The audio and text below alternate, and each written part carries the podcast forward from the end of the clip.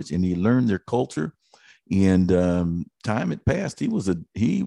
They couldn't tell that he was their brother. But anyway, so he sent them back this time after he had dined with them. And starting with verse 44, he commanded the steward of his house, saying, Fill the men's sack with food as much as they can carry, and put every man's money in his sack's mouth. So they put the money back in the opening of the sack.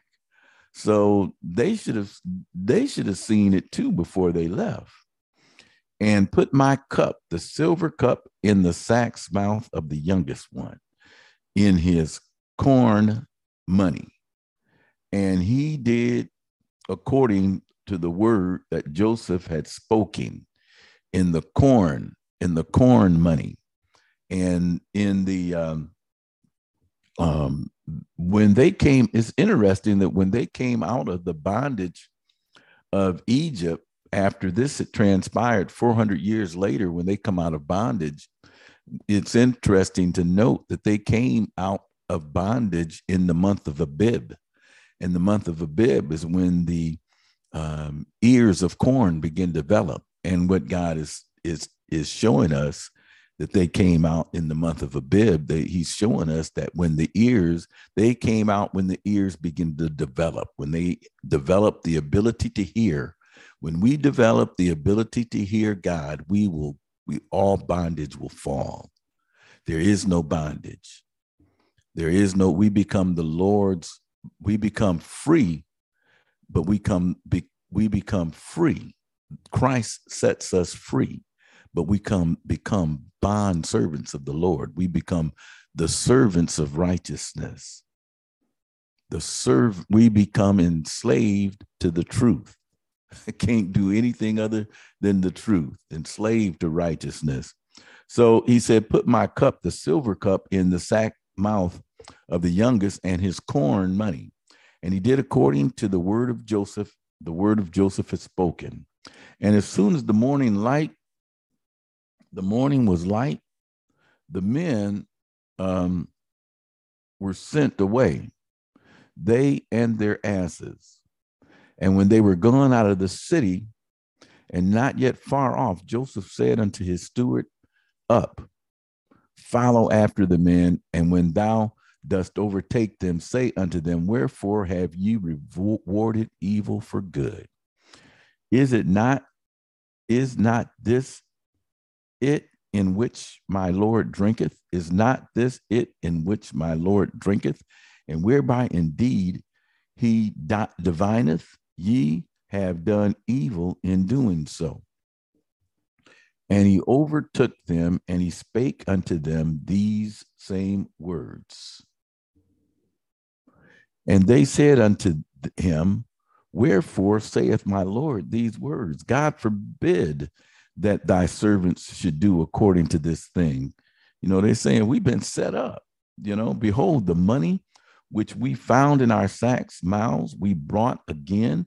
In other words, the last time we had money when we went home, we brought it back again unto thee out of the land of Canaan. How then should you should we steal out of thy Lord's house silver or gold? We hadn't done these things.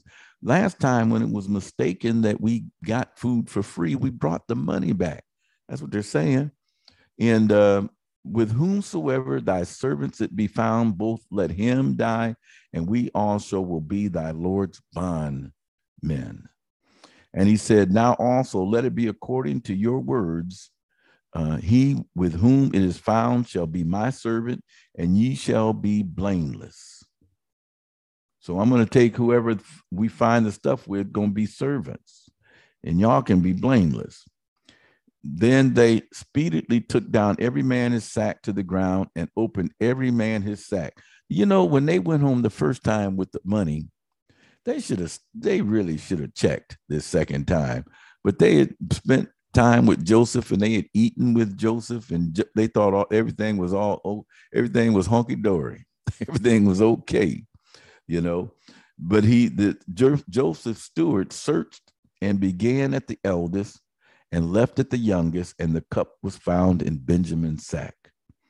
Then they rent their clothes and laid it every man his ass and returned to the city. They didn't know what to do. And Judah and his brethren came to Joseph's house, for he was yet there, and they fell before him on the ground. And Joseph said unto them, What deed is this that you have done? What ye not that such a man as I can certainly divine? Don't you know that I can tell what's going on? He says, I'm the one, the God has had, had anointed me with the discerning Pharaoh's dream. And this is what has put me in this position. And, jo- and Judah said, What shall we say unto my Lord?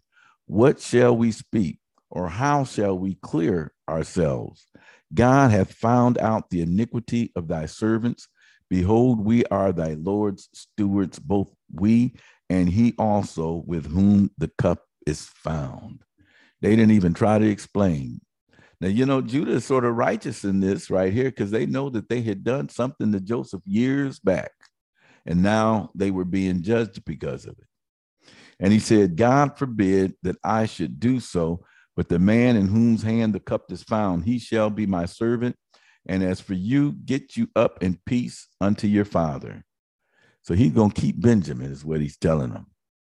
And, you know, Joseph is trying, I think Joseph wants to know what kind of relationship, because he know he, you know, after he he's he's wanting to know how Jacob responded after he found out that he was missing. And he wants to know what how Jacob is going to respond now that they done lost, they done lost Benjamin. He is putting their hands to the fire. He literally is putting them putting their hands to the bricks. He really is.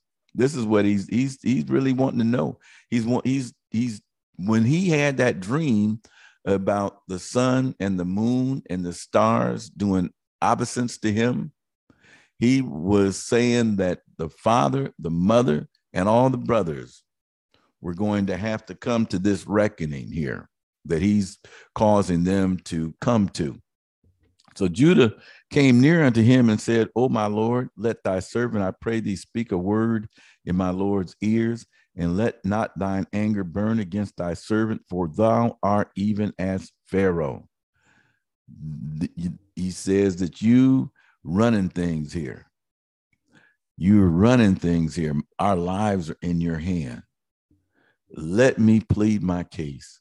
The Lord asked his servant, saying, Have you a father or a brother? And you, that's what he said. You asked us, and we said unto my Lord, We have a father, an old man, and a child of his old age, a little one, and his brother is dead. And he alone is left of his mother, and his father loveth him. So this is uh and I'd have to go back to study to see what part Judah played in this whole thing. I think it was either Simon or Reuben that wanted to let Jake wanted to let uh, Joseph go free. Let's go back and see how that how that played out real quick when they sold him. What what part did Judah play? Because Judah seems to be the leader of these um, sons, and Judah's not the oldest. Let's see real quick.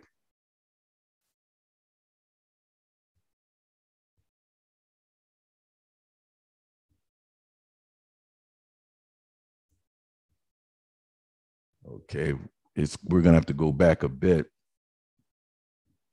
And uh Pharaoh dreamed a dream, but let's let's see where Joseph was sold into bondage and look at that real quick and see because Judah's doing all the talking here. Let's go back to about Genesis. Let's go to 30, 38 and see. 30. Let's go to 30. Let's go to 37 and take a look because I 38, I think, is was about Judah and Tamar.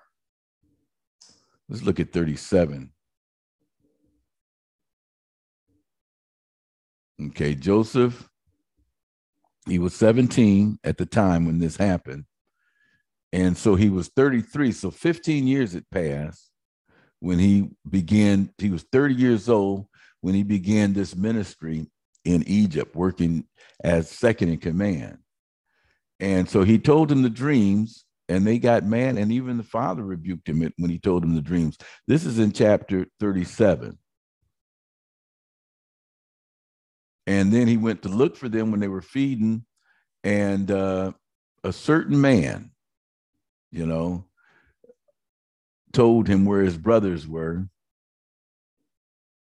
And they saw him afar off, and they conspired against him to slay him. And then they said one to another, Here come that dreamer. But Reuben heard it and delivered him out of his brother's hands. And Reuben, Reuben said, Don't shed his blood. Okay. So I think Simon is the oldest of the brothers. And I believe that's why they left him there because he should have had a say so. I believe Simon is the older. And Judah said unto his brethren, We can't make no money if we just kill him. Says, Let's sell him, you know. It, what he says in verse 26, he said unto his brethren, What profit is it if we slay our brother and conceal his blood? So you know, he's entertaining that thought. Come, let us sell him to the Ishmaelites, and let not our hands be upon him, for he is our brother and our flesh. And his brethren, they were content with that. So he said, Let's sell him into slavery. And the Midianites came by and they drew him out of the well, they drew him out of the pit, and they sold Joseph to the Ishmaelites for 20 pieces of silver. And they brought Joseph to Egypt. 20 pieces of silver. Well, that's a message there too. And Reuben returned later. Reuben returned to the pit, and behold, Joseph was not in the pit, and he rent his clothes. And he returned to his brethren and said, The child is not, and whither shall I go? But his brothers had already sold him.